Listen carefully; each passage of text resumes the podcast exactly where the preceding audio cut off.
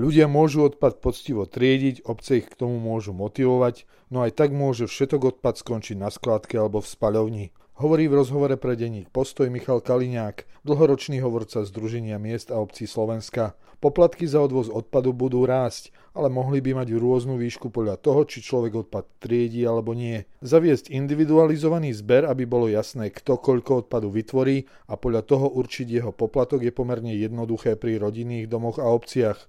Pomerne náročné je to naopak v anonymnom prostredí panelákových sídlisk, upozorňuje Michal Kaliňák. Na Slovensku je možno až 8 tisíc čiernych skládok a polícia len za minulý rok zistila 277 prípadov trestného činu neoprávneného nakladania s odpadmi so spôsobenou škodou 6 miliónov 600 tisíc eur. Ak sa pôvodca čiernej skládky nenájde, náklady na jej odstránenie idú z rozpočtov samozprávy a podľa Michala Kaliňáka sa často veľmi ťažko ukazuje prstom na konkrétneho vinníka, ak nebol prichytený priamo pri čine.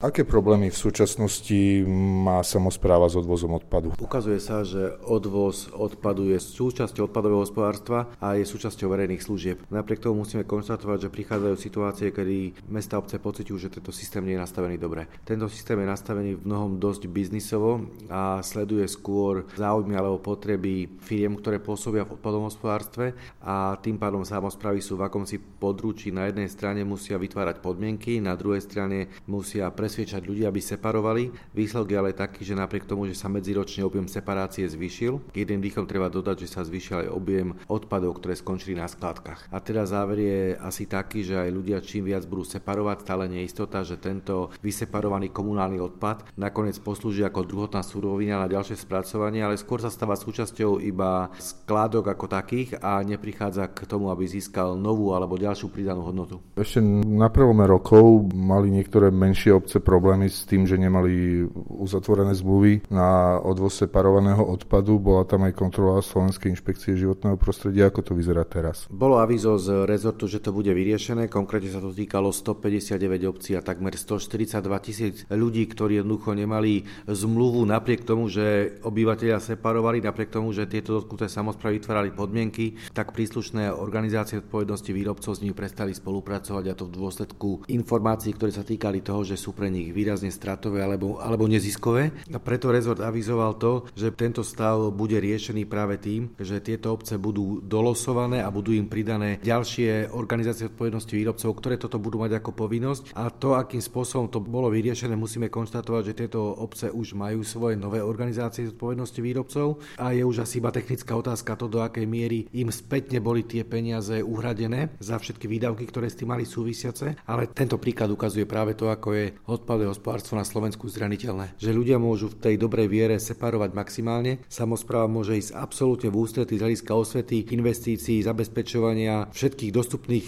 možností na to, aby človek separoval, ale na druhej strane aj tak nie je istota, že bude mať samozpráva partnera, ktorý bude natoľko seriózny, že ten zmluvný vzťah bude brať nie iba ako biznis zmluvu, ale ako prejav akejsi spoločenskej zodpovednosti, bez ktorej nie je možné pohnúť s odpadovým hospodárstvom na Slovensku. A aký vplyv mala pandémia možno na ten ten odvoz odpadu, separáciu a tieto zmluvné vzťahy? V prvom rade vyhlásenie mimoriadnej situácie spôsobilo to, že boli zavreté aj zberné dvory a takmer vôbec sa nerobilo nič na separačných linkách. Práve na tlak z MOSu vtedy nový minister Jan Budaj umožnil a získal podporu na ústrednom krízovom štábe na to, aby sa postupne zmierili podmienky, to znamená, aby zberné súroviny mali otvorené prevádzky, aby sa otvorili prevádzky aj zberných dvorov a opäť sa naštartovali separačné linky, ale jedným dýchom musíme dodať, že práve obdobie, kedy boli ľudia najviac doma, práve vtedy produkovali najviac odpadov a je to možné prirovnať práve k sviatkom, ako sú veľkonočné alebo vianočné sviatky, kedy je tak veľa ľudí doma, že jednoducho viac ako kedykoľvek inokedy produkujú odpady. Boli možno aj stiažnosti od občanov na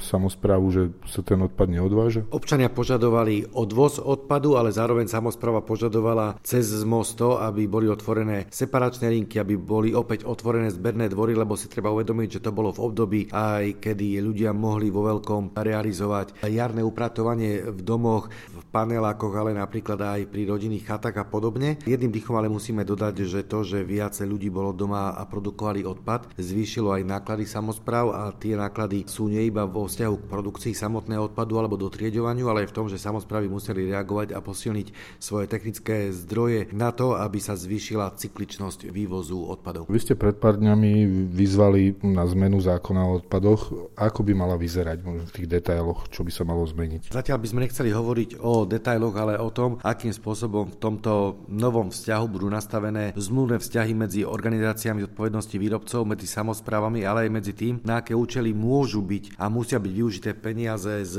Envirofondu. Zároveň ale avizujeme aj to, že súčasťou tohto celého zákona o odpadoch musí byť nastavenie celého odpadového hospodárstva a práve aj preto, aby sme si jasne určili, akým trendom pôjde Slovensko do budúcna, či je schopné vytvoriť kapacity a finančne podporiť tie subjekty, ktoré dokážu zhodnocovať odpady, či je schopné alebo vie sa vysporiadať s témou napríklad spaľovní odpadov a akým spôsobom chce ďalej pokračovať v tých záväzkoch, ktoré Slovensko ako krajina vstupujúca do Európskej únie mala. My sme tam deklarovali dobrotu, že budeme separovať, že budeme recyklovať, že budeme triediť, že budeme zhodnocovať. Pravdou je ale to, že z roka na rok prežívame na výnimkách a stále tie prísne kvóty a normy, ktoré sú, oddialujeme ďalej. V niektorých krajinách a aj v niektorých obciach na Slovensku je už zavedený tzv. individualizovaný zber. Bude sa to rozširovať? Možno aké sú náklady na to pre bežnú obec?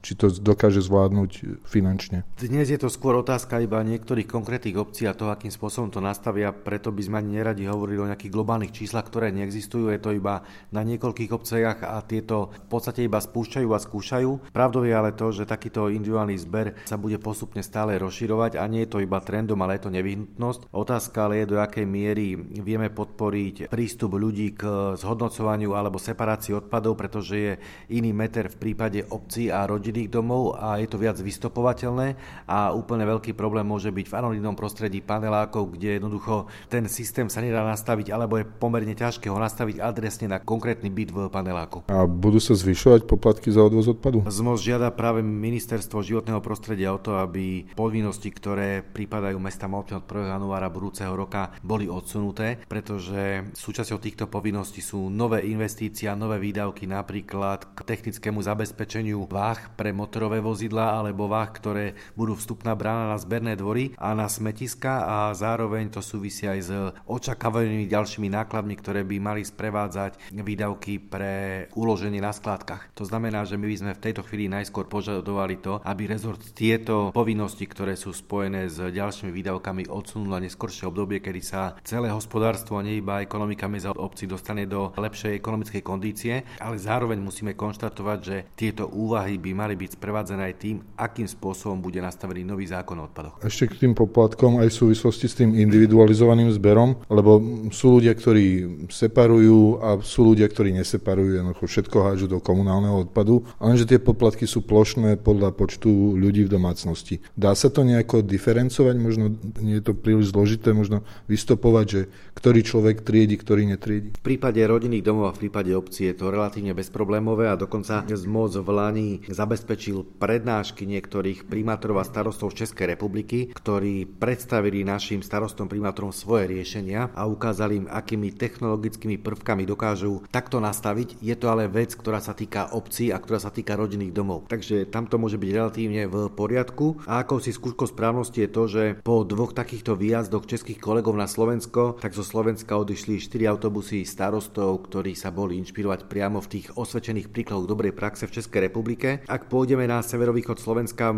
otvorene musíme povedať, že napríklad taká malá dedina v okrese Vranov na Topľov, ktorá sa volá Nižný Hrušov, tak tá dokázala preklopiť tie prvky štiech a s odstupom niekoľkých mesiacov musíme konštatovať, že je úspešná. Ale zároveň sa ukázalo, že smart riešenia riešenia v odpadovom hospodárstve nie sú iba technológie, ale aj gazdovský rozum, aby ľudia vedeli, cítili a hlavne pochopili, že odpady a riešenie separáciou alebo zodpovedným prístupom nie je iba o tom, koľko ušetria v peňaženke, ale ako pomôžu celému prostrediu a celej obci, ktorá vyjednáva globálne za odpady. Teraz sa spýtam na skládky. Jednak sú tu tie legálne a jednak nelegálne. Máte možno prehľad, koľko je tých nelegálnych skládok na Slovensku? Štatistiky sa rôzne hovoria o nejakom počte 3,5 až až do 8 tisíc. Teda tie štatistiky sú relatívne rôzne. Samozprávy ale pochopili na základe zákona o odpadoch, že ak nedopátrajú sa pôdcovi tejto skladky, tak ju musia likvidovať na svoje náklady, čo je relatívne drahá záležitosť a preto sa snažia aj cez finančné možnosti, ktoré majú prísť s iným,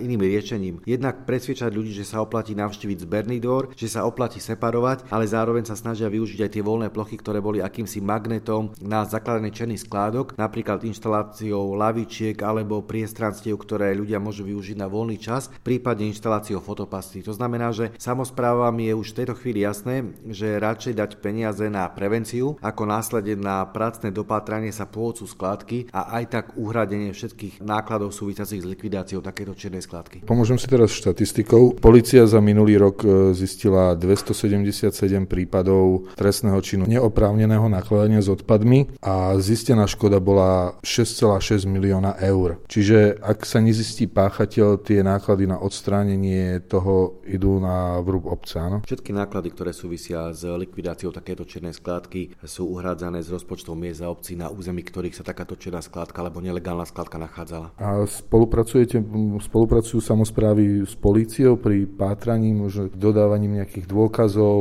svedectiev, možno nejaký občan niekoho videl, že tam niečo hádže a podobne. Je tam dôležité bremeno priamého svedectva, prípadne audio alebo video záznam. Je dôležité aj spolupráca tak so štátnou policiou, ako aj v prípade miest alebo obcí, ktoré majú obecnú alebo mestskú policiu aj s týmto útvarom. A zároveň veľmi úzka spolupráca je aj na úrovni okresných úradov a presnejšie ich odborov životného prostredia. Musím ale jednoznačne konštatovať, že je veľmi problematické prstom ukázať na a preukázať bremeno vzniku skládky konkrétneho človeka, ak nebol prichytený príčine. Teraz sa posuniem čističkám. Aká je momentálne situácia s pripojením obcí do 2000 obyvateľov na kanalizáciu a čističky odpadových vod? Na Slovensku celkovo asi iba 38% miest za obcí má vyriešený tento problém. Práve tie obce do 2000 obyvateľov sú častokrát vyraďované aj z rôznych eurofondov, lebo sú pod tzv. polami rastu. To znamená, že sú odkázané v prvom rade od toho, aby sa viaceré dali dokopy, aby si vytvorili určitý finančný kapitál a takto skúsili ísť do eurofondových projektov. A možno práve to obdobie ekonomickej krízy, ktoré prichádza na Slovensko, je veľmi veľká dobrá príležitosť na to, aby sa aj časť eurofondov presmerovala na to, aby sa podporil stavebný priemysel, ktorý by dokázal vyriešiť tento dlhoročný problém, ktorý je alarmujúci z hľadiska toho, že častokrát ide práve o vidiek, kde je preukazateľne nižšia kvalita života, kde dochádza priamo k ohrozeniu kvality spodných vod a životného prostredia a kde je preukázateľné, že napriek tomu, že tam žije obrovské množstvo ľudí, tak ich život je sprevádzaný nižšou kvalitou života ako v prípade veľkých mestských aglomerácií organizácií. Obce nad 2000 obyvateľov mali byť kanalizované. Je to súčasť ešte predstupových rokovaní Slovenska pri vstupe do Európskej únie. Je tam tá situácia? Je to naplnené alebo možno v tom percentuálnom vyjadrení? Tam sa ukazuje ďalší problém a ten už nesúvisí s tým, aké vysoké percento je súčasťou kanalizačnej infraštruktúry, ale to, že už prichádza obdobie, kedy práve vodárenské spoločnosti budú musieť nájsť peniaze na to, aby dokázali opravovať morálne e, zastaralú infraštruktúru. Aj tam bude potrebné investovať veľké peniaze a napokon nám ostáva v tejto súvislosti iba dúfať, že to, čo slúbila bývalá vláda v oblasti vyčlenenia špeciálnych finančných prostriedkov, zo štátneho rozpočtu na kanalizáciu, že toto bude záväzok, v ktorom bude táto vláda pokračovať a jedným dýchom musíme dodať, že očakáme, že práve vyjednávanie o nových eurofondoch aj v súvislosti s koronakrízou bude to, ktoré vyčlení balík na tento účel. Čo preferuje ZMOS z hľadiska toho budovania pri tých menších obciach? Nejaké lokálne malé čističky a krátke kanalizácie alebo zber do veľkých e, centier, veľkých čističiek s dlhými potrubiami, ktoré aj ste spomenuli, že